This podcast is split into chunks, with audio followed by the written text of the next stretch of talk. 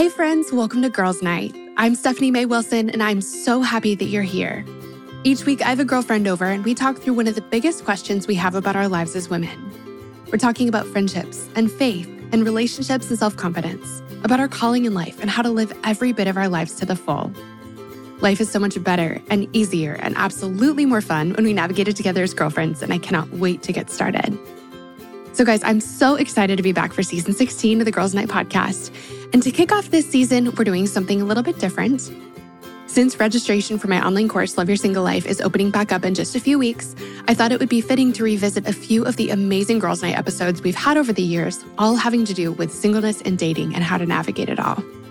To start out with, we are going all the way back to episode seven of the podcast to a conversation I had with my very best friend, Michelle. In this conversation, we're talking about breakups, how to make it through a breakup, and how to put your heart back together after one. Michelle and I have both been through our fair share of breakups, more than our fair share, I would say, and we've learned so much along the way what to do, what not to do, what helps, what doesn't, things that comforted us along the way, things that helped us get over it, and more. Best of all, we're going to be talking about God's redemption in all of this, how He's able to transform these broken pieces of our lives into something beautiful He's done that for me, he's done that for Michelle, and we know that he wants to do that for you too. One thing I wanted to say before we jump in is that I know that lots of y'all have been through breakups, but I also know that some of you may have broken hearts in different ways. Maybe you just lost a job or had a falling out with a friend. Maybe you're mourning the death of a dream or even a loved one. Well, in this episode, we're going to be talking about breakups from romantic relationships, but these ideas and principles apply to so many different types of broken hearts. So, no matter what you're going through right now, I'm so glad you're here. My prayer is that this conversation brings you so much comfort as you know that you're not alone in what you're going through, peace as you're reminded that you will make it through, and hope as you get to see that God never leaves things broken for long. Okay, but before we dive in, as I mentioned, registration for my online course, Love Your Single Life, is opening up again on October 17th. You guys, I'm so excited about this, and I would love to have you join us. I've been teaching this course for seven years to almost 7,000 women, and I am just blown away at the ways that God has used it in women's lives and in my life too. If this is your first time hearing about the course, I want to tell you just a little bit about it. So, Love Your Single Life is a four week course that teaches a step by step plan to savor, enjoy, and truly make the most of your single life, all while setting yourself up for amazing relationships and marriage in the future. Here are just a few of the things we talk about in the course. We talk about how to start really enjoying your single life and making the most of every moment.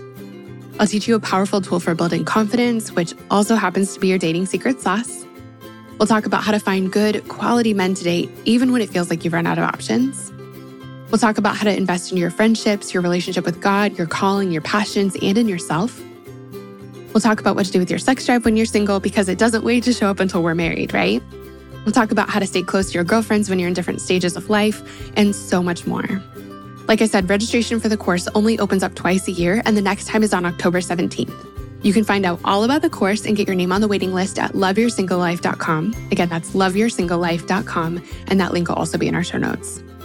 The other thing I wanted to say is I know that some of you guys may be listening to this after October or during a different time of the year, and that's totally fine. Head to the website anyway, put your name on the waiting list, and you'll be the very first to know next time the course opens back up. I can't wait to share this with you. Okay, you guys ready? Let's jump into our conversation with Michelle. Guys, I I feel like I can't even find the words to tell you how excited I am for what we have going on today. You guys are about to get to meet my best friend in the whole world, my very best friend. Uh, gosh, I'm so excited. Um, okay, so today I have my very best friend here on the podcast, um, Michelle. And if you're wondering, is this lipstick gospel Michelle? Is this the Michelle you cannot stop talking about, Stephanie? Yes, this is the Michelle. And it's so exciting because I talk about you all the time and, and you've inspired so many of the things I've written and, and you've had such a big impact on my life. And I get to talk about that a lot. Um, but Mish, like they haven't gotten to meet you yet. And so today's a really big day. I'm so excited. um, so okay, can you just to kick this off, introduce yourself to us? Like who are you? What do you do? Where do you live? Maybe a fun fact. I want to see if okay. you can come up with a fun fact and what it is. Okay. so yes, my name is Michelle. Um, I've known Stephanie since we were 12. What? We eight. No, wait, eight. Eight. Whoa, sorry. Yeah, we have some math problems um, around here we were in a we went to a gifted and talented writing camp. We did. I think our parents uh, just shipped us off on like fall break. Like here. I think so. Well, actually, I think that I was the nerdy kid that like asked if I could go to the writing camp on fall break. I you know what? I think you might be right. I think that we were willing participants in this. Oh yeah, I think that break. I was like stoked to go to school on fall break. Like our school district had like some like extracurricular fall break writing workshop that Steph and I met at when we were both eight. so crazy, so crazy. Um, so that so that means we've technically known each other for twenty years now because we're actually more than twenty years because we're twenty nine. Yeah.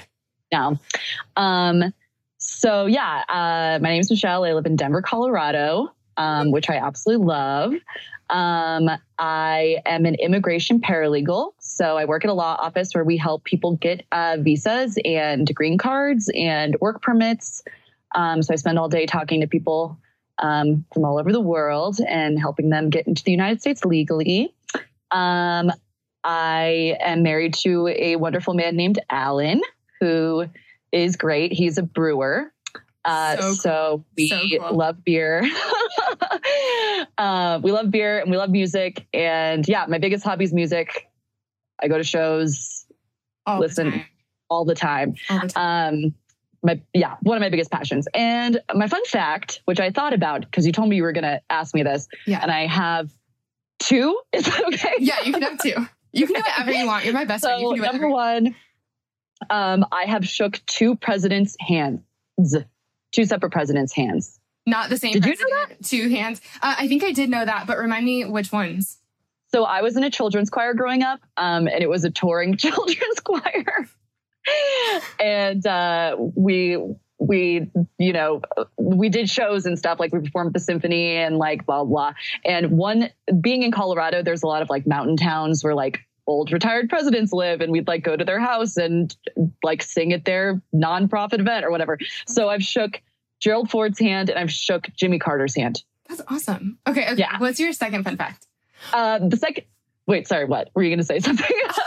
I was going to say, I'm going to add a fun fact. You guys, this could okay. go totally off the rails. I, I was telling okay, Carl earlier fine. today, I was like, Michelle and I have never talked and had our conversation recorded. So we, I oh. maybe apologize for whatever's about to happen, but I have a fun fact about you after you okay. do this. So what's your? Oh, my next fun fact? fact? Yeah.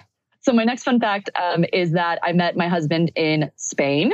Yes, you did. Um, when all, which we'll get into, but uh, you know, a lot of our friends uh, got married a few years after college, and I was kind of flipping out because I was still single and had this opportunity to live abroad for a year and I thought that like living abroad would only like postpone my ability to meet a man and then I was like, "You know what? Whatever. Spain's awesome.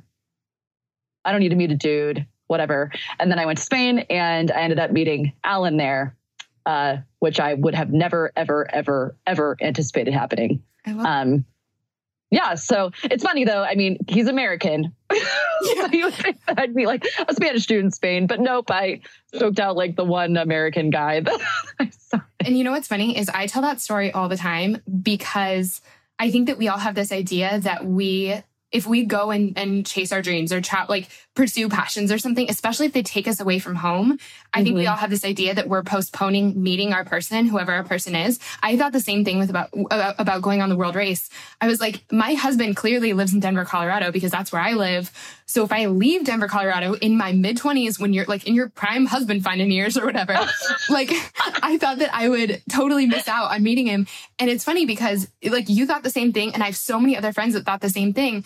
And in the process of pursuing that passion or whatever, like I met Carl because the world race. You met Alan in Spain. It's I think that when we are pursuing our passions, we meet really awesome people and that's just yep. really cool. Because a lot of the time they're pursuing similar passions and totally. you just end up like doing the same things. Uh, so you think that you're like this like singular person, but you end up like running into people that you know align with your heart and what's important to you. And so yeah, no. I love Amen. that. Okay, so I'm gonna do one more fun fact. Um, okay. Just I don't know. Now I don't know if it's funny, but about meeting presidents, I was picturing you being in Washington, D.C. And oh. one fun fact about Michelle is that when she was in Washington, D.C., in this children's choir, she had this question about like, it was one of those things where it was like they had the like a built in breakfast at the hotel And one of the things was like, so Michelle had always wondered, why do you only get two pieces of bacon? When when you get when you like get, when you go to a diner, you go to IHOP, like why do they only give you two pieces of bacon? I spent my entire childhood wondering why I couldn't have more bacon. So then you get to a buffet, and what happened? Uh, so I'm 12 and I'm like, oh man, it's a buffet. I can eat as much bacon as I want. So I probably like easily put 15 pieces of bacon on a plate by itself and just like thought it was like popcorn and just ate it all as a 12 year old. And it's funny because uh, I got incredibly sick, like so sick. And people always ask me if I've been to DC, which technically is true, but I like never left the hotel room and because of uh, bacon poisoning. Oh yeah, I I could, as an adult, I don't even want to think about how many how much fat I consumed. like and now I'm like, oh, that's why they don't give you more than one piece or two pieces of bacon because like it's a lard o, you know, machine. I don't even know. It's just like full of fat and uh, I feel like yep, we solved so. the we solved a mystery for people today. Like, yeah, if you're ever wondering anything, what it's like to eat 15 pieces of bacon, I can tell you it's not good. It's not as good as you think it's gonna be. Oh my gosh. Okay, well, so we could just hang out forever, um, which yes. let's do that. Um, but Okay, so the reason I'm really excited to have Michelle here today is because um, my heart for this space is that it feels like, you know, a girl's night at your best friend's house. We're just navigating life and we're doing it together. Um, and Michelle, you and I, I feel like learned how to do that together, learned how to like be best friends, learned how to walk through life together, learned how to cheer each other on and support each other and pick each other up.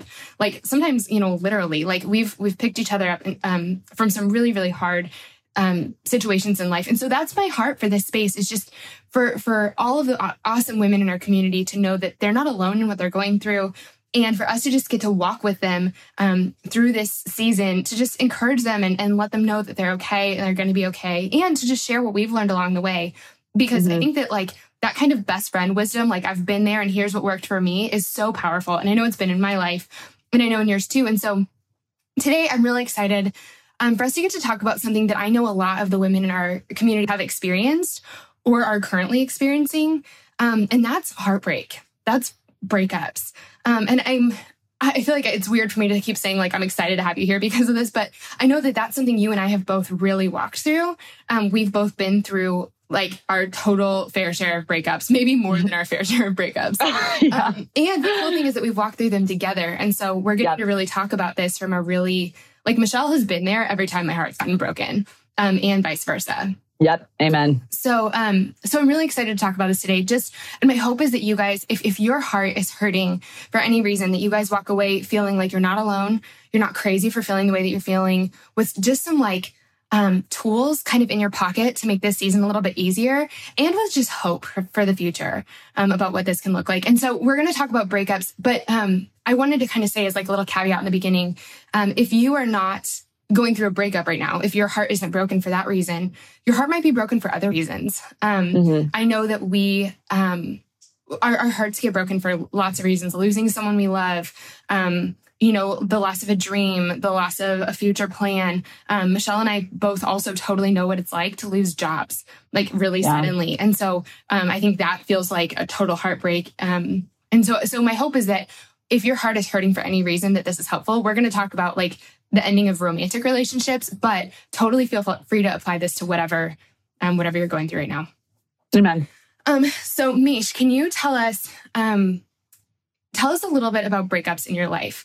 Um, I sort of left this open to you. Again, it's kind of hard. It's funny because Michelle and I've never like recorded our conversations and also we know so much about each other's life and so i want to kind of leave it open to you um, just tell us tell us some tell us the story of some breakups in your life and what that's looked like okay so um i'm like i said 29 i think i um i had my first breakup uh when i was 17 or 18 uh with a high school boyfriend that i dated um and I think, you know, we're older and wiser now, but I think your first heartbreak, a romantic heartbreak is always the hardest, whether you're like 16 or 28 or 35 or whatever. I, I think nothing really like prepares you for that kind of feeling? Because you kind of especially your first relationship you kind of run in with this reckless abandon.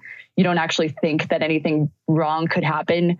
Um, you know when i think about entering the relationship with my husband and, and even you steph with carl like we had so much more kind of caution and i don't want to say hesitation because it was a good i think we both like entered really good healthy relationships but we didn't just like have this crazy 16 year old mania. you know? No, totally. I think, yeah, I completely agree. Um, and so I think the thing that was really hard about my first breakup was, you know,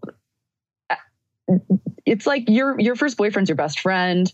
Um, and I think in high school too, because you're in such a contained environment, like you have all the same friends and you have all the same um, activities and and life gets into this rhythm. And then when you break up, it's like everything changes. Mm-hmm. And your friend group changes and and the places you want to go change and you know you still have to go to school and you have to see them and um and I just remember like that was just so hard for me. Um I think the thing that made it even harder was because I felt like our friend group was completely transformed.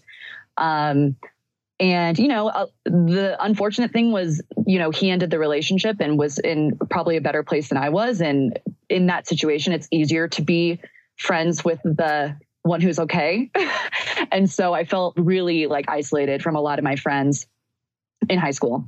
Um, so the combination of being like an angsty teenager uh, who did not practice good emotional or physical boundaries, um, and then losing friends, and then being a senior in high school, like that was just so hard for me. Like, I think I probably would have gotten over it a little sooner if it was like someone that I didn't have to see all the time or be reminded of all the time. Um, but I just remember just being incredibly depressed and really lost and um, you know just had to like really deal with a lot of changes. And i think the other thing was um, it really brought up a lot of stuff in me that i probably should have been dealing with you know up in my whole life up to that point. And um, i just felt really out of control. And um, you know it took a while to get to get better. Um, and I think the other thing that's hard about first breakups is like you don't realize because you haven't gone through it that like you can get out of it. So it just feels like, oh my gosh, my life is always going to be like this. Like I'm always going to be sad. I'm always going to be like isolated and um, depressed. Uh, but you know, it got better. And um, I think the thing that was especially hard for me uh, was, you know, um, then you know that was senior year of high school, and I ended up going to college. And my high school ex boyfriend and his new girlfriend actually ended up going to the college that I went to and joining the college ministry that I was in. And so it was kind of this like constant. And I also, for the most part, was like single in college for the most part. Like I was single. Um, it wasn't until I like got out of college that I really started dating a lot more. And so, um, you know, I was total girls girl, total sorority girl, just like hung out with my chicks and, but was always kind of reminded that like I was the one that didn't get someone new or get a boyfriend or, or whatever. And you so that was kind of them all the time. I had to see them pretty regularly. Yeah.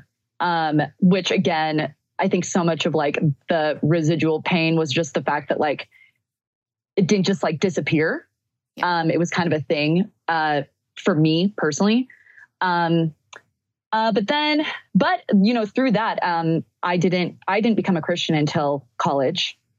Um, and so through that breakup, when I look back at that breakup, I just think of like being like having no idea who my identity was, not really. I mean, I like being a teenager is so difficult.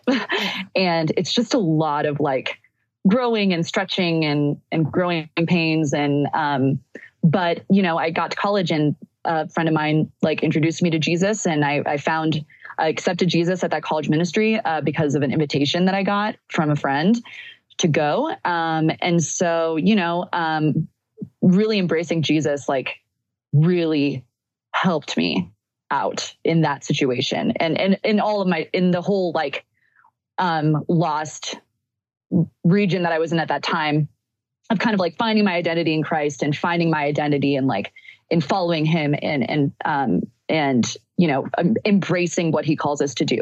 So that was really helpful. And then Um, but then I uh, later in college actually got another boyfriend, uh, college boyfriend, who you know I think the funny thing about these two breakups is like one I was 16, you know, reckless, angsty Michelle in high school with like my emo shoes and my, my studded belts and my Harley had emo shoes studded belt. And you guys, I'll tell you, that's never been my scene in my life. And like, I'm the worst music friend for Michelle. Like at some point, I just was like, you need to find some other friends for this because I cannot relate. But for a while, I wore like a trucker hat and like skater shoes and like a studded belt. And like I crowd surfed at concerts and I was in mosh pits and stuff, mostly just to be around Michelle and be a good friend and hang out with her. But like I always was, I never fit in ever. I was like famous for being like, who's this band again? What do they sing? I don't know any of the words. I'd like read them ahead of the ahead of time for the concert. Anyway, yeah. Oh yeah, and that like scene was so like good and bad for me at the time because it was almost cool to be like so sad and like your life is so hard and like you know. So I don't know if it was like necessarily good or bad. And I listen back to that music now and I'm like, oh my gosh, they're so whiny. Like, okay, um, so, so the uh, college relationship, how was that different? So the college relationship was different because um, because I was like, you know, had four years of really growing in my faith. Because um, again, this was senior year of college, and so by this time, you know, I was really like, I was, I would say, really rooted in in my faith in Jesus, and you know, I was like so such a prayer warrior, and like I always thought that my spiritual gift was prayer because I just like could see God moving in big ways through prayer. And like I was also on staff at a church at that time and and leading a Bible study. So like you would think like, okay, like this girl's like got it together. Like she has her feet under her. And that's very much how it felt. And then when I entered the relationship, you know, it was also like we were very like healthy and had good boundaries and um, you know, and he was a Christian. He was like, his dad was a pastor. Like, I don't know. It was like, I hit the jackpot, you know, like the Christian lottery or whatever. Um, and that relationship ended. I mean, he broke up with me. And um, I think the big difference was like, the big difference was I was in a much better place with my faith, but I, in terms of I could, I had hope in it. And, um, you know, I trusted God's plan, especially because I had so much time in prayer. Like I really trusted God. But with that being said, it was still so hard. Like, I just remember being so sad. And like, it took me maybe a year to get over that relationship, just being so sad. Um, but the good thing was, number one, um, I had, you know, and this had so much. So, so let me loop you in, Steph. So, so when this college boyfriend broke up with me, Steph was basically there because he broke with me in a Facebook message. oh, Do you remember that? No, I forgot about that. I forgot about that. I remember the phone call, but I forgot about the Facebook. What? what? this is like we're talking almost 10 years ago now but he broke up with me in a facebook message which now i'm kind of like at the time i was like facebook message oh yeah he also broke up with me on april fool's day which was very confusing which was confusing because a lot of people didn't believe that we had actually broken up but no we really had broken up oh my gosh um and you, but, you guys talked on the phone after the Facebook message, and I yes. was there. I was. Yes. We were in were the car like, together. Literally sitting next to me because we were like, I was in a car, like inconsolable. I was so upset. Yeah. And Stephanie, I think I had called her like as soon as I got the Facebook message. It was like, you need to come over now. And then that, and then when she came over, we ended up talking on the phone and like, um, I also remember Steph. Whoa. I also remember during again 10 years ago, but I remember like being so upset and like feeling this need to like throw words at him to like make him really hurt mm-hmm. for breaking up with me. Yeah. And I'll never forget you looking at me and just saying, like, mouthing, stop and hang up the phone. Oh, I don't remember that. It, which was like totally what I needed. Cause I think sometimes um, when you're being hurt by someone, your first reaction is to just like tear them apart because you know them so well to like really know what can just like get them. Yeah. And I think you saw that I was going down that road and like you just were like, okay, stop. And I did. This is so um I don't know. I have so many feelings right now. I could I have so many feelings right now thinking back to all these things. Um, so I want to kind of stop here because I want to go into some of the things that like didn't help and some of the things that did. Um, you guys know um, if you've read the Lipstick Gospel, you guys know the story of my worst breakup. Um, and I got to be there for Michelle in this one, but Michelle also got to be there for me in all of mine. Um, but mm-hmm. you really, if, if, if you read the lipstick gospel, um, which if you haven't, let's get you a copy. But, um, if, if you read it, you, Michelle was able to do the exact same thing for me. Like I called her and was like, listen, you need to come over. And she did. And I mean, I, like, I remember you crawling into bed with me and just being like, okay, let's talk about it. Um, you, I mean, you quite literally like picked me up off the floor after so many breakups. But, um, I, I think that, um, breakups are so many things all in one. Like they're so hard for so many reasons. Um, and I really, I like how you touched on those because I think that's really important that it's not just, I think it's really tempting for us to downplay how hard breakups are. Um, to say like, well, I mean, so like it was a, just a boyfriend or whatever or to like mm-hmm. think that there's something wrong with us for really hurting but like like you said it took you a year to get over the college one it took a long time to get over the high school one and that's how it was for me too both with i had a big high school big high school relationship um my senior also i think we probably broke up like I guess we broke up kind of in the summer between high school and college, but I mean, that was brutal. And like you said, yeah. with first loves, you're not sure you're going to survive because you're hurting yeah. so bad. It's like you hurt in your fingers. Like, I mean, it's, it yeah. radiates everywhere. And, um, and it seeps into all corners of your life. I mean, it just is so brutal. And in the first one, you don't know you're going to survive. And mm-hmm. I remember thinking in the second one, um, I remember, so there was this moment, um, and it was right after the relationship was like completely done. And I ran up to my room and I flopped down on my bed and I looked up the ceiling. And I remember having two thoughts. One was, I will survive this. I know I will survive this. I'm not sure how, but I've been I've been down this road before, and and having that kind of in my back pocket, I knew I was going to survive it, and I knew at some point I'd feel better. Um, mm-hmm. The second, well, it's interesting. I mean, again, not to interrupt you, sorry, um, but you know, we when one of the most helpful things that I carry to this day is the fact when you came over when my high sorry when my college relationship ended and i was so upset and like had gotten off the phone with him and was just like a puddle of emotion and i just remember you like holding my hands and looking me in my in my eyes and saying it's hard to believe this but you need to know that one day you will not feel like this anymore. And it's so true and like i think that's like you know i didn't that was kind of what i needed to know is like and honestly kind of what you touched on earlier Steph with like heartbreak in general. I mean, you and I have both had a lot of other things going on in our life that have been heartbreaking. Like we've had family members die, family members get um, have health issues, losing jobs and stuff. And even just that, like kind of knowing, okay, I can be in complete despair.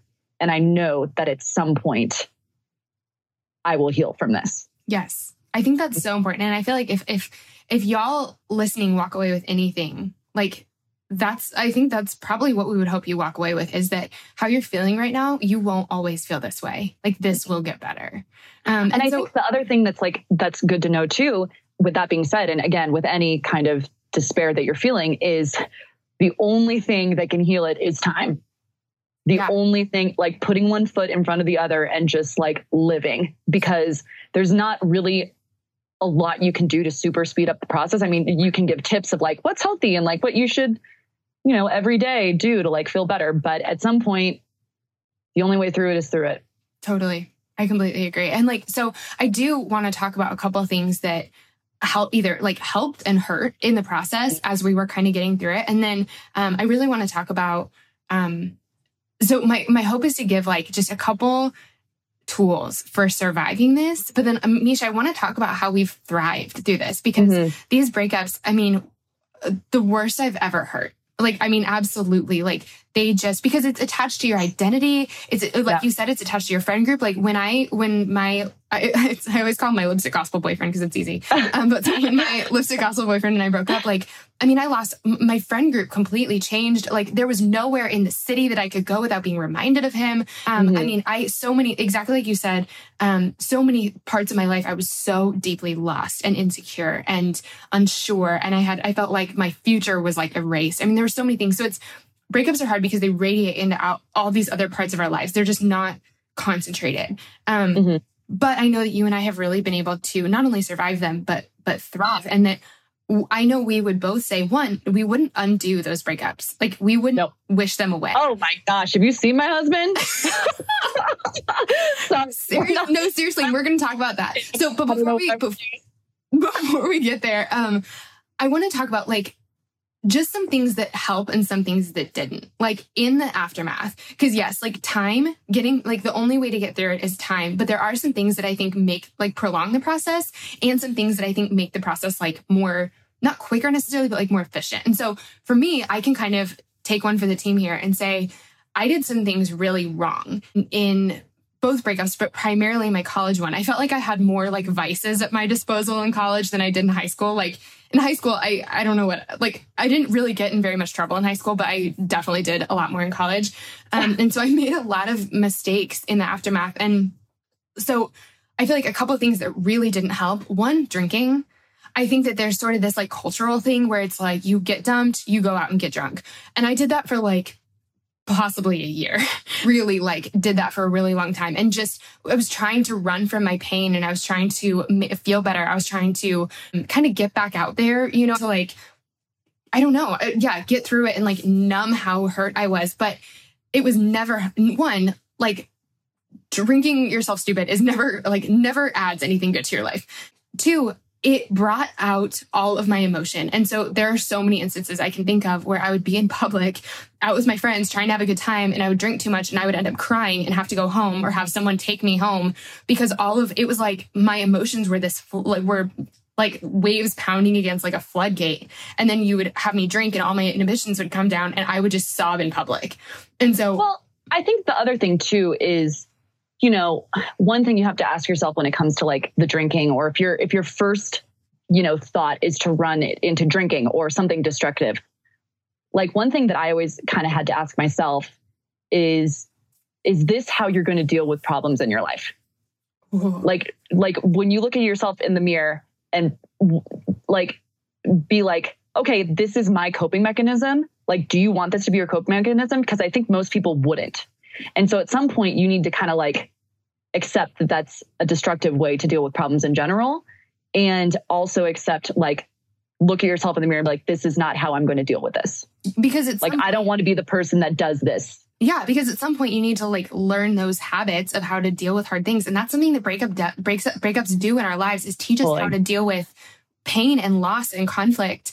And mm-hmm. we learn these like these are the moments where we learn these lessons that teach us like that, that we carry into adulthood. It's not like 100%. at some point you go to class and they teach you how to deal with conflict. Like this is class. This is where it Amen. ends. Yep, totally. And like again, I mean, we both only have had to make mistakes through this. Um, you a little bit more than me because um, no, I mean like because I I was in a Christian sorority and wasn't allowed to drink. So in college, um, you know, drinking Stephanie and I were in different sororities. I was in the Christian sorority. She was in like the cool sorority. so I love that the but, girls are giving me heat. Like, I just, I feel like you should always be on. They just would get to know me so much better. I feel like getting to hear from you. so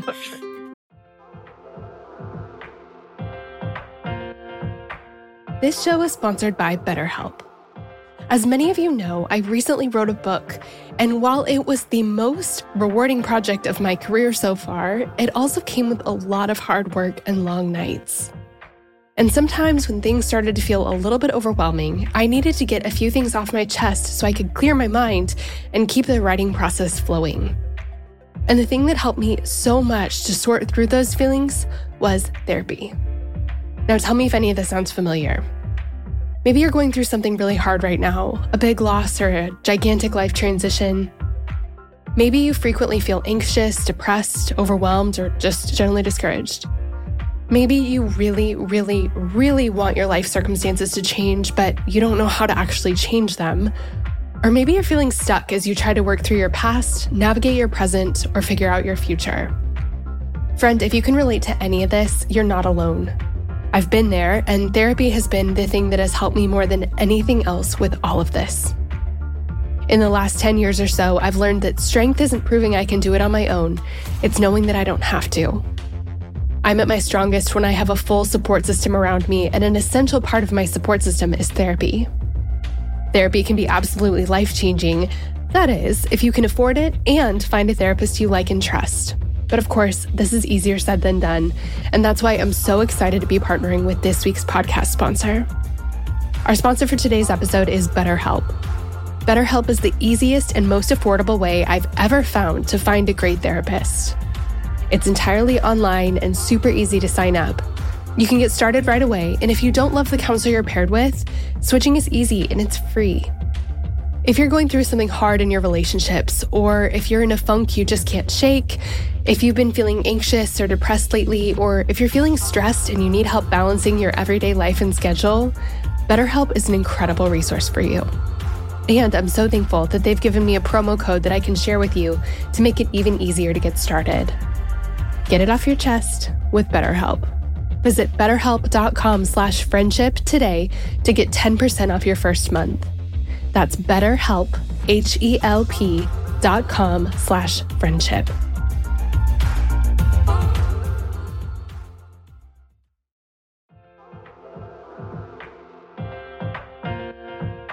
Shout out to Claritin for supporting this episode and providing us with samples. Friends, springtime is finally here, but that also means allergy season is in full swing.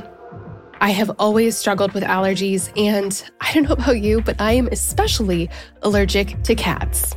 More on that in a second. Well, luckily for those of us who live with the symptoms of allergies, we can live Claritin Clear with Claritin D. Designed for serious allergy sufferers, Claritin D has two powerful ingredients in just one pill that relieve your allergy symptoms and decongest your nose so you can breathe better. This double action combination of prescription strength allergy medicine and the best decongestant available relieves sneezing, a runny nose, itchy and watery eyes, an itchy nose and throat, and sinus congestion and pressure with ease. The time that I use Claritin the absolute most is when I'm at my parents' house, my childhood home. They have this absolutely beautiful cat that they love, and I like, except for the fact that he sheds so much. So that means that I'm basically sneezing from the second I arrive home to the second I leave, unless I take Claritin. My dad has even started having it ready for me right when I walk in the door. Are you ready to live life as though you don't have allergies? It's time to live Claritin Clear. Fast and powerful relief is just a quick trip away. Ask for Claritin D at your local pharmacy counter. You don't even need a prescription. Go to Claritin.com right now for a discount so you can live Claritin Clear. Use as directed. Claritin, thank you so much for sponsoring our girls' night. We love having you.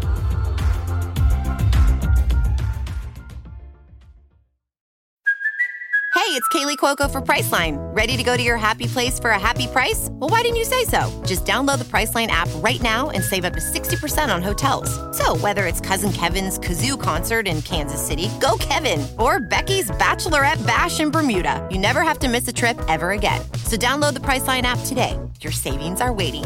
Go to your happy place for a happy price. Go to your happy price, Priceline. Hey, friends, I wanted to take a quick pause from my conversation with Michelle to thank our sponsor for today. Our sponsor for today's episode is an amazing company called Prose. Now, most of you have probably heard me sing the praises of Prose, the world's most personalized hair care. But for those who haven't, I want to tell you about the incredible results I've been seeing since using my customized Prose products. Prose has given over 1 million consultations with their hair quiz, and that's how the process started for me. The quiz was so much fun. It felt like one of those magazine quizzes I used to love. It was easy, but also totally in depth. They asked me questions that I wouldn't have thought to answer, like how much does your hair shed? The answer is a lot. Anyone else? Or is your hair oily at the ends or just near your, near your scalp? So I did the hair quiz and I placed my order, and just a few days later, the package showed up on my doorstep. I have a pre shampoo mask, shampoo, and conditioner. I've been using these products for a while now, and it's made such a difference. My hair feels silky and soft and looks even shinier. And the other thing I like is that you can continuously customize your formula. They'll help you tweak things depending on your lifestyle changes or even changes in the weather. Prose is also focused on providing clean and responsible products. Every product is free of parabens, sulfates, phthalates, mineral oils, GMOs, and is always cruelty free. Also, if you're not 100% positive that Prose is the best hair care you've ever had, They'll take the products back, no questions asked. But I have a feeling that won't be an issue for you. Friends, Prose is the healthy hair regimen with your name all over it. You can take your free in-depth hair quiz and get 15% off your first order today. Just go to prose.com slash girls night. That's P-R-O-S-E dot com slash girls night for your free in-depth hair quiz and 15% off. Prose, thank you so much for sponsoring our girls night. We just love having you.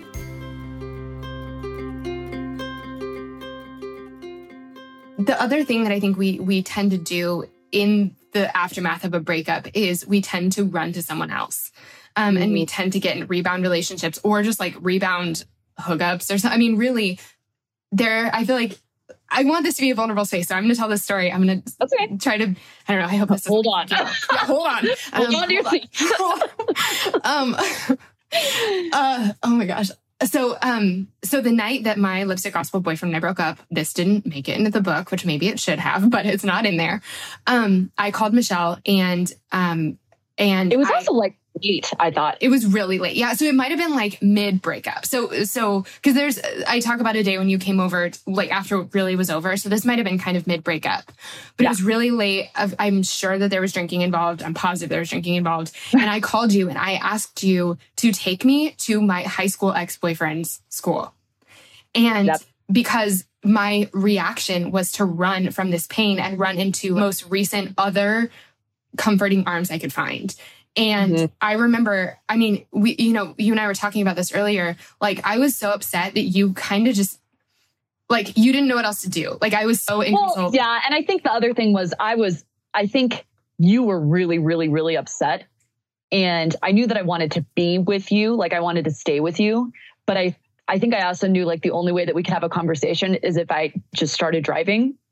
Yeah you know, like, okay, well, then we're going to go. But like, I'm going to spend the whole time talking to you about how bad of an idea this is. This is a really, really bad idea. And she said it the uh, whole way there, but I made her drop me off. And so that's where I spent that night. And, and I think that we tend to do that. We, we look for anyone else to like, we just look for all these places to hide our, our, our pain, um, to like bury our pain. And, and I think that that totally exacerbates the problem. That makes mm-hmm. that makes you go from one heartbreak to two. Like now you have doubled your heartbreak because that relationship, like my high school relationship did not work out for very like a great many reasons, you know, and mm-hmm. and it was that was so unhealthy and it just added to the mess in my heart. And so um, I completely agree with what you said. Like how are you going what kind of person do you want to be in handling conflict?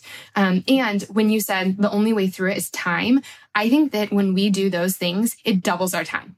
Like it just, yeah. like you're not healing, you're hiding. And so until you start feeling the things you're feeling, that's the only way through. That's the only way so to get through. Um, so we had talked about yesterday also like um, one thing that I really had to deal with where Stephanie dealt more with like kind of the destructive drinking or running into other dudes was like my anger was all in feeling like they owed me something and that I couldn't get past it unless like either A, I could hurt them back or B, they like realized how much they had wronged me. And like in the, you know, more than you know, in the last decade of me having relationships, um, romantic relationships, I've realized that like that honestly, in my opinion, doesn't happen.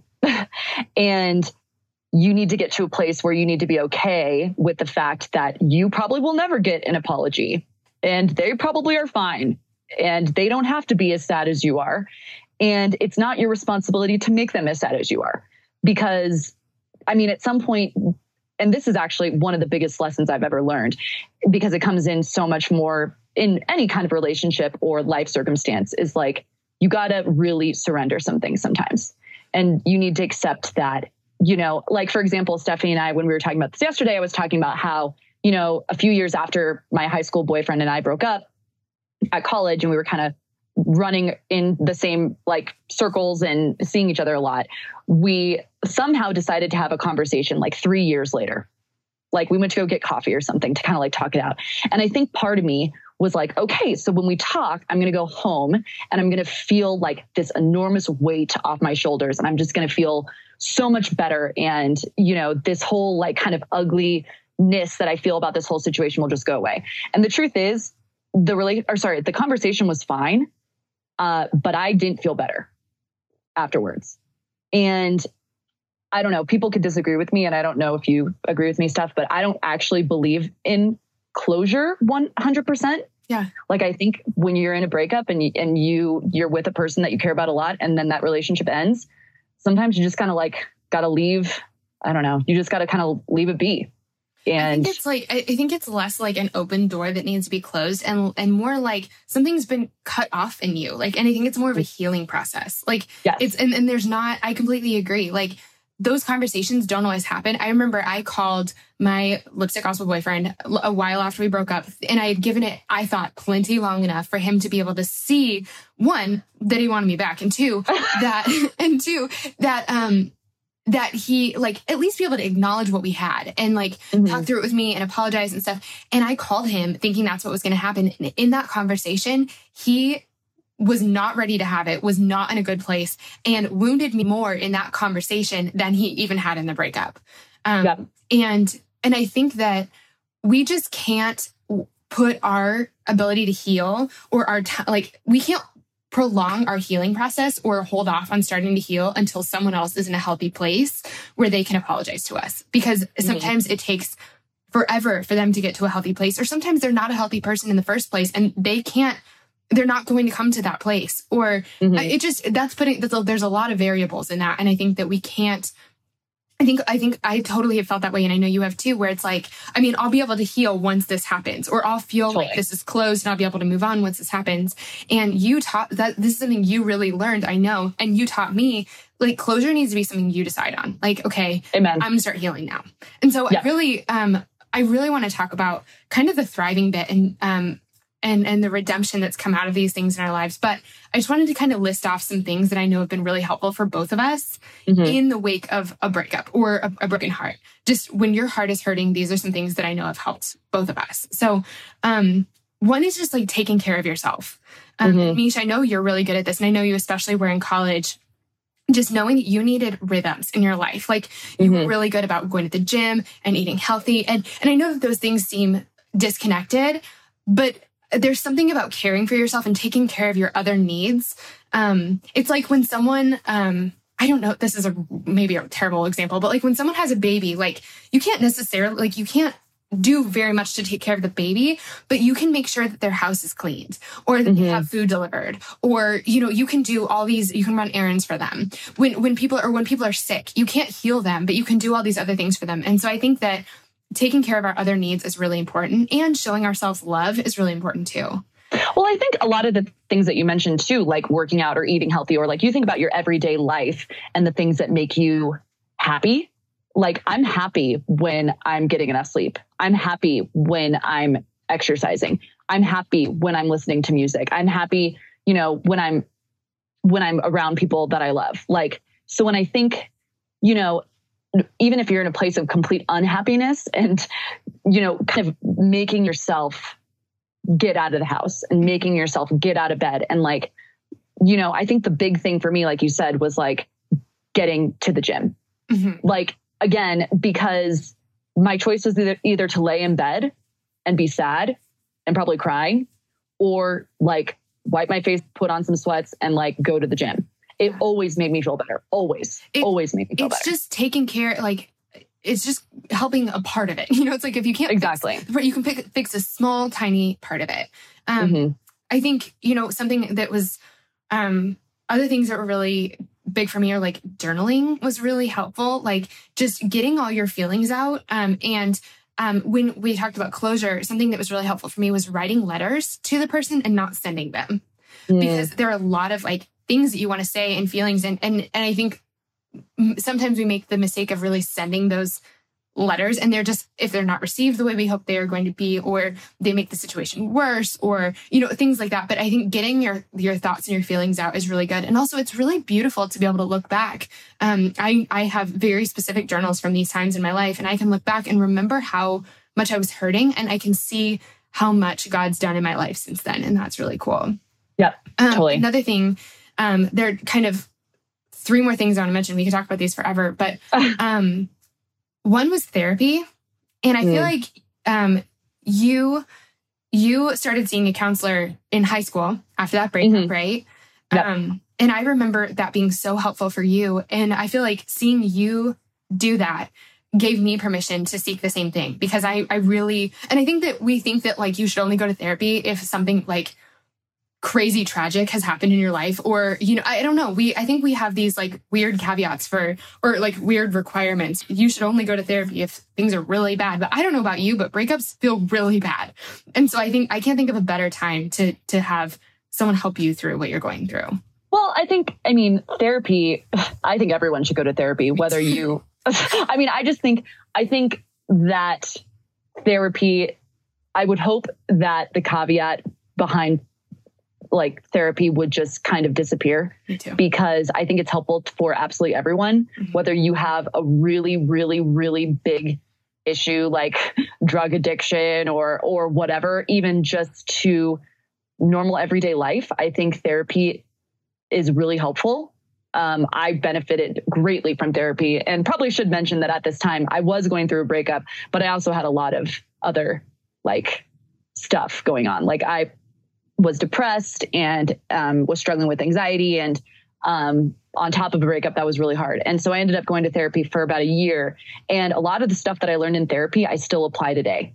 Like like the is this how you want to deal with stuff thing? Mm-hmm. like i remember my th- my therapist looking at me and being like is this do you want to be known as the person that goes and you know does this destructive behavior?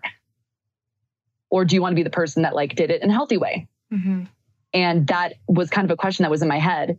And she also helped me a lot with the whole like realizing, you know, the my desire for, you know, some sort of punishment mm-hmm. uh, to the people that had wronged me. Totally. Um, she really, really helped me with that. And that was a much bigger issue that I had going on even before the breakup was just feeling like if you wronged me, I'm going to hit you back twice as hard. Yeah.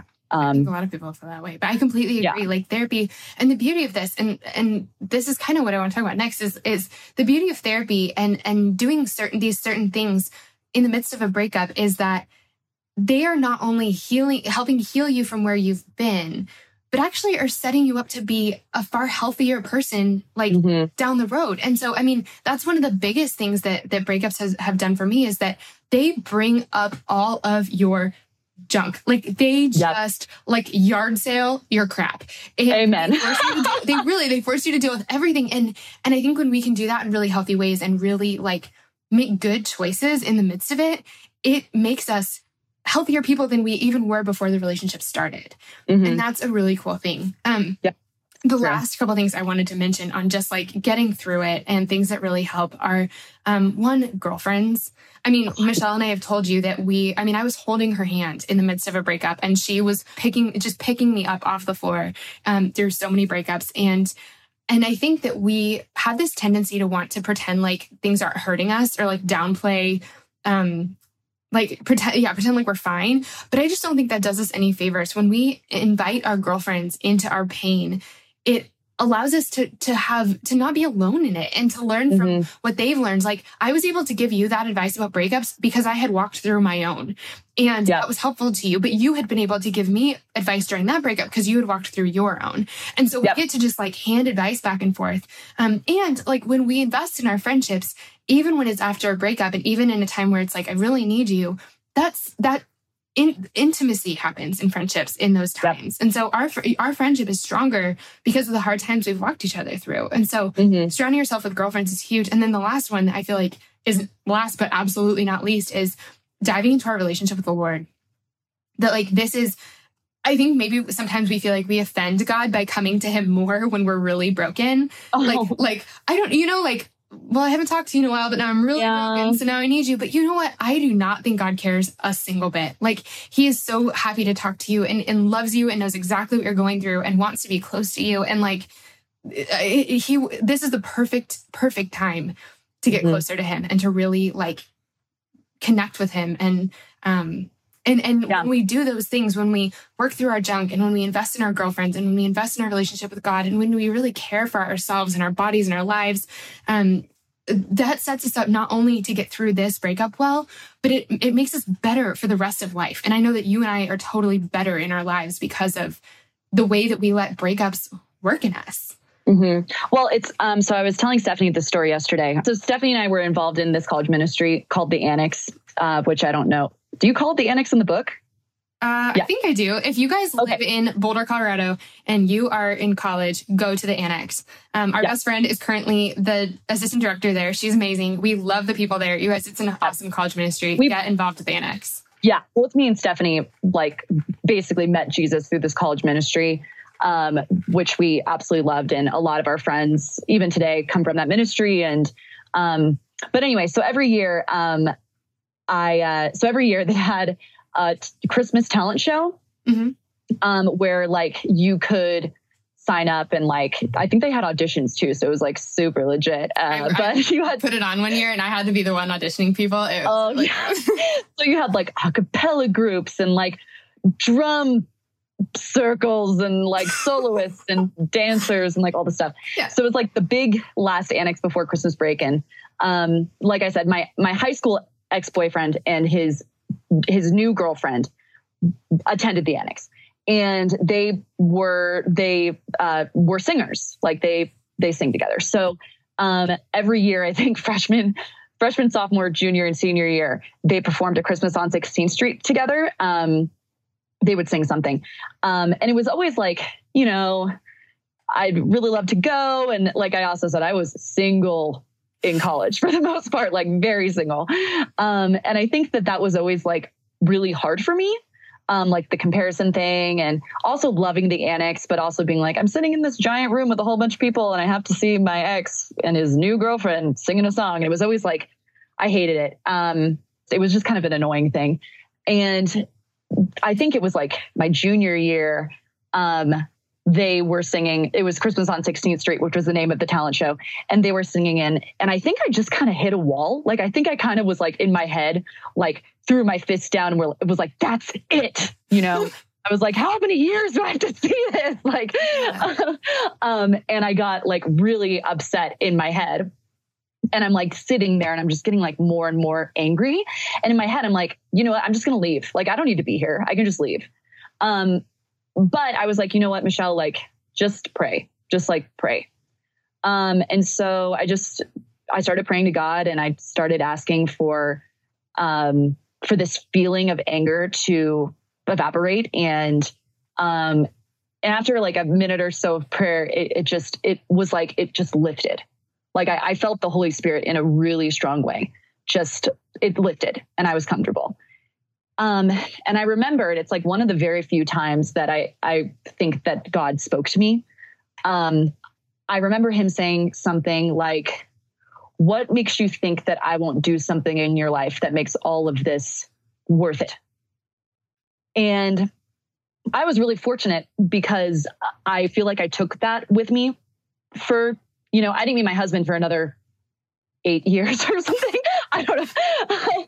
um, but I just, I had this like hope. And the important thing to note is he did not mention, I will bring you a man that will make this worth it. Like he did not, the words was, I mean, I definitely hoped that's what it meant, but I didn't, I wasn't like, oh, well, God's going to bring me like a, a superhero because all the pain that I've, you know, gone through or whatever.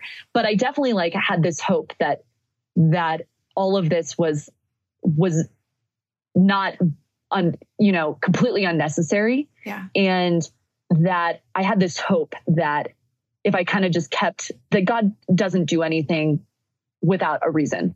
And um and that pain, not even just with them, but like I took that message with me for years. And like the whole time that I, I really struggled with singleness a lot um, because be, coming from a Christian sorority, a lot of my friends like got married right out of college Mhm. and um, you know going to a lot of weddings and being single and just kind of wondering like what about me you know um, but i just like always remembered like knowing that like god told me that he had something big for me like god told me that that this was because i think at that point it seemed so unnecessary like i was like god like three years in a row of like just seeing Yeah. these people that i Couldn't this just ended in high school? Like, yeah. I was like, what? Like, what am I doing? Like, um, well, so okay, But- so here's my question, and I and um, I'll totally let you brag at Alan in a second. Okay. So, Alan aside, um, so like you heard God, like God said that to you, like He comforted you with that, saying, listen, like, I'm going to redeem this. And I feel like some of the girls listening may be like, well, God didn't tell me that, that he would do that for me. But you know what? He did. Like that is all over scripture that God brings dead things to life, that he brings beauty out of ashes. Like he is a God that redeems broken things and makes them better than they were before.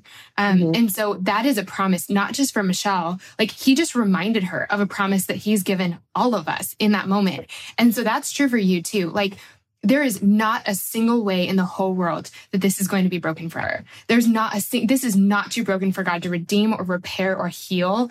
Um, and the, who our God is is that He makes things like better than they were before. So He won't just heal this; He will make this better than it was. And so, Alan aside, Mish, um, I would love just for us to talk really quick about how have how has God done that in your life Alan aside, and then we can talk about him in a second. Like, how has he redeemed this in your life? These these breakups. Well, I mean, again, I think all I think all despair is an opportunity for us to learn about ourselves and to learn how to get through it. Um, I am in a super happy place in my life. I'm, I'm incredibly content at this moment, but because of the things I've gone through, I know that that I'll I will have hope when more despair comes. And it also gave me, and you and I have talked about this, but like being single was really hard, especially, you know, you get broken up with, and then on top of that, you struggle with singleness, right? Which yep. is like a whole other thing. Yep. And, but we both got to do some really beautiful things in our singleness. Yeah. Like we, like, you know, I've always said if you meet the love of your life at you know 20 that or whatever that's great. That's a huge blessing. You met your best friend so early you're going to get married and you're going to have the best time you're going to adventure together and that's your story. Our story was that we didn't meet our husbands till a little later in our 20s and me and stephanie uh, got to do some awesome things. Like i lived abroad for a year and we you know i lived i lived in costa rica i lived in spain um, i lived alone. When I was living in the United States. Um, I got to dive into my girlfriendships. Like I've always said, I'm a girl's girl. Like I love my husband, but I like just like my girlfriends are it for me. Like I, and I feel like because I was single, like I was able to really invest in my friendships. And now that I'm not single, I'm realizing that it is much harder when you to like really dive in and be 100% present when you kind of have you're sharing your life with another person. Mm-hmm. Um, and so when I look back at it, like I think the timing for both of us was so perfect. And I wish that I could go back and tell myself to just like chill. Yeah. That everything would happen in its own time. And but I think at the same time, one thing that was a huge blessing about the hope that you and I had, Steph, was yeah, we knew we were single, but we also saw blessings in the singleness. Like we were like, okay, well, I can go where I can go on the world race. I can go to Spain. I won't be missing anyone. Like I can be 100% present in every moment of any adventure that I pick because it's just me. And so when I look back at like the breakups and stuff, like for example, how much my college boyfriend hurt, because I think when you have a college boyfriend, you like think you're gonna marry them because like you could potentially totally um twelve when you met exactly yeah. like yeah.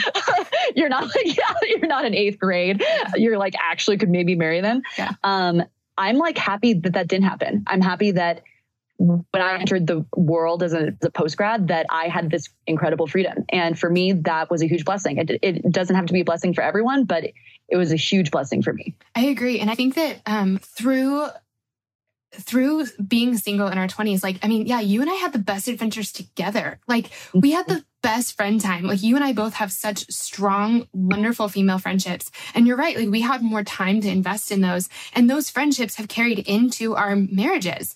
And we had time to figure out who we who we are and what we believe. We had time to to like root ourselves in our faith in God which I, I always say this, but like godly marriages don't start once you get married. Godly marriages are when two godly people get married. Like, mm-hmm. like our our whole future like we were able to figure out what we're passionate about. We were able to take steps forward in our careers. We were able to yeah pick up and travel like whenever.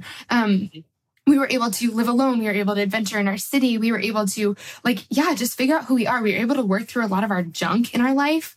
Um and all of those things i can see the fruit of all of the all the women we were able to become in our 20s as we were single, I can see mm-hmm. the fruit of and, and all the hard work we did post breakups because again Yep. it like brings all your stuff out. So you if, if you kind of deal with it i can see the fruit of of those decisions and and how we lived that way in our marriages times a thousand. Like Mm. i absolutely can. And and i know for me like i wouldn't take back one of those breakups at all. And if and if you were to have told me in those moments like you'll be happy this happened one day i would have maybe punched you.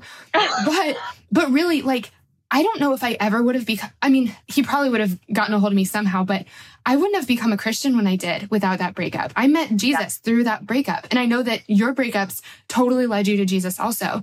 Like Yeah. I'm way closer in my relationship with God because again, a broken heart brings you to your knees fast. And God's like, Mhm. that's okay. Like I'm not mad. like I got you, okay. girl. That's great. Um I'm much more confident in my skin because breakups make you so insecure and you have to like put that back together, you know, and and I'm put back together so much like more whole and confident than I could have been otherwise.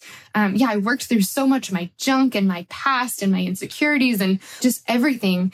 Um I learned so much about relationships and all of those things um all those things came from from these breakups. I mean, like I got to write the lipstick gospel because I went through that breakup. Like that was a story I earned the hard way.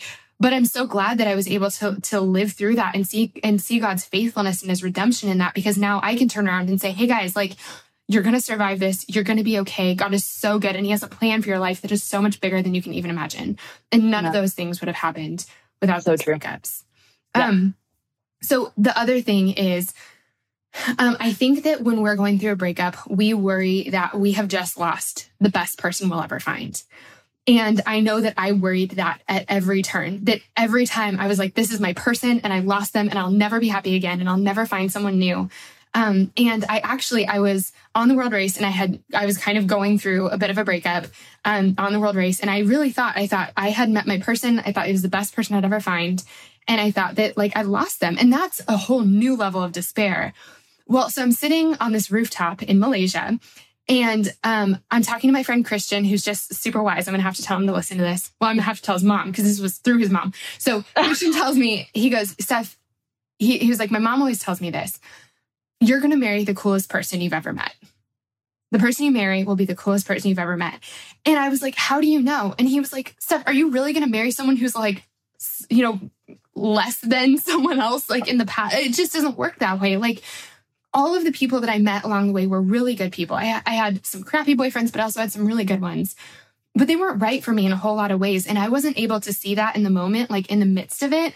But looking back, I can totally see why they weren't right for me and why they weren't the best fit for me.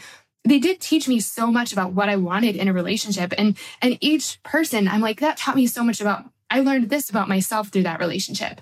I learned this about God through that relationship. Um, I grew in this way through that relationship, or this showed me what I'm what I was really looking for long term. Um, each person kind of had a little piece of it. Um, but I mean, Christian was absolutely right. His mom was absolutely right that like one, God does not give crappy gifts. God is not like, I'm gonna take this great guy away in order to give you someone who stinks. Like our God does not work that way. Um, and I know, like for me, and I can't wait to hear from you. Like I know for me, Carl is absolutely hands down the coolest person I've ever met. He is t- all of those boyfriends mixed together times a bazillion. I'm I'm not missing anything by not being with those other people. And so the breakups were so hard, but they taught me so much. And really, they the process of, of going through them and trying to really go through them healthfully in the process of living my single life to the full. That whole thing, I mean, God just brought like by the time God and I walked through all of that together, by the time I bumped into Carl Wilson, I was so ready and I was totally like the person I wanted to be when I met him. Our Mhm. relationship is so much healthier and better and more fun because of all the things we've both learned along the way. Mhm. And really, like, I absolutely am married to the coolest guy I've ever met. I'm not Dude, you never told me. Okay, first of all, I wish you told me that little tidbit about marrying the coolest person you ever met. Like, uh, this is the first time I've ever heard you say that. Sorry, Why do you tell me that like years ago? I should have told you that earlier. I'm sorry. Yeah, true. I mean, it's definitely true. But like, if I knew I was like gonna marry the coolest person I ever met back then, I would have been like, sweet, yeah, okay, cool. Um, And I know but I that's- agree. That's so Yeah. true for you. Like, Alan, Yeah. uh, the, it's funny because um I referred to my college boyfriend. Um, and again, I had we talked about we've talked about our big breakups. I've had a number of boyfriends, um, but my college boyfriend, that was, like I said, really hard. It took me like a year to get over it. And then even after like I was kind of over it, I always referred to him as the one that got away. And like the Katy Perry song, like the one that got away, I was like, oh, that's him. Like, oh, I'm going to grow up and I'm just going to be old.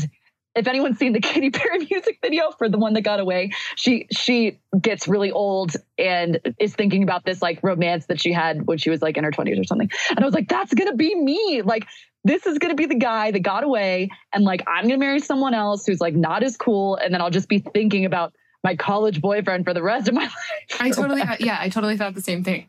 yeah and so um and it's funny too because like right before my husband and i started actually being like more than friends because my husband and i ended up we were friends for a few years before we started dating.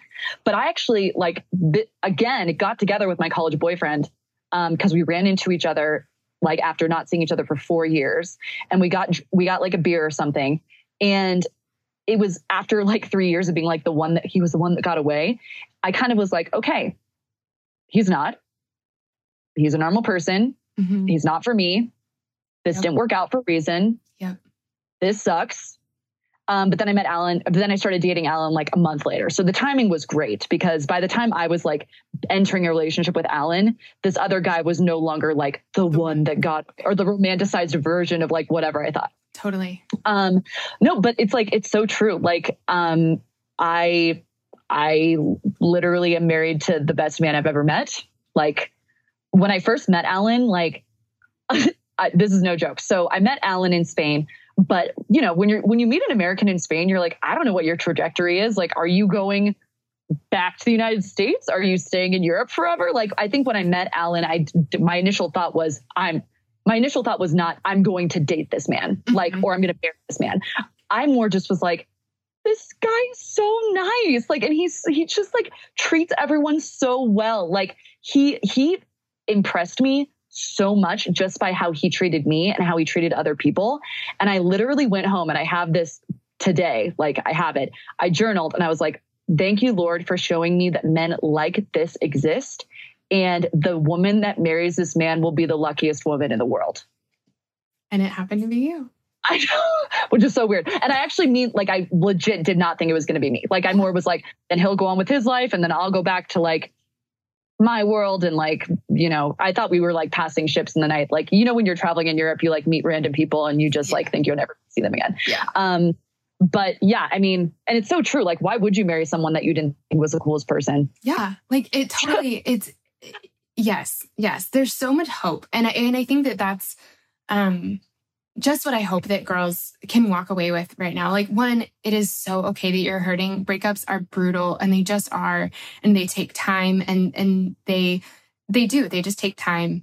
Um, but when we can make some intentional decisions to to choose positive things, to surround ourselves with good people, to dig through the junk that's like being pulled up by this breakout breakup, and and even to like really live our single lives as fully as possible like it just sets us up so well for a really really good life. We have there's so much hope there um, and so much goodness ahead. And and really like god is so good and he just he loves us to pieces. And and that promise that you heard that day is so true for all of us. Like it just is. He has such good things for us. If you could go back and tell yourself something in the midst of your breakups in the midst of your broken heart what would you go back and tell her I, I think I would tell her that um, she's a lot more freedom than she knows, if that makes sense. Like when I think of freedom, I think like I think when you're broken up with, you feel so powerless and you feel like so helpless and that you don't have any control.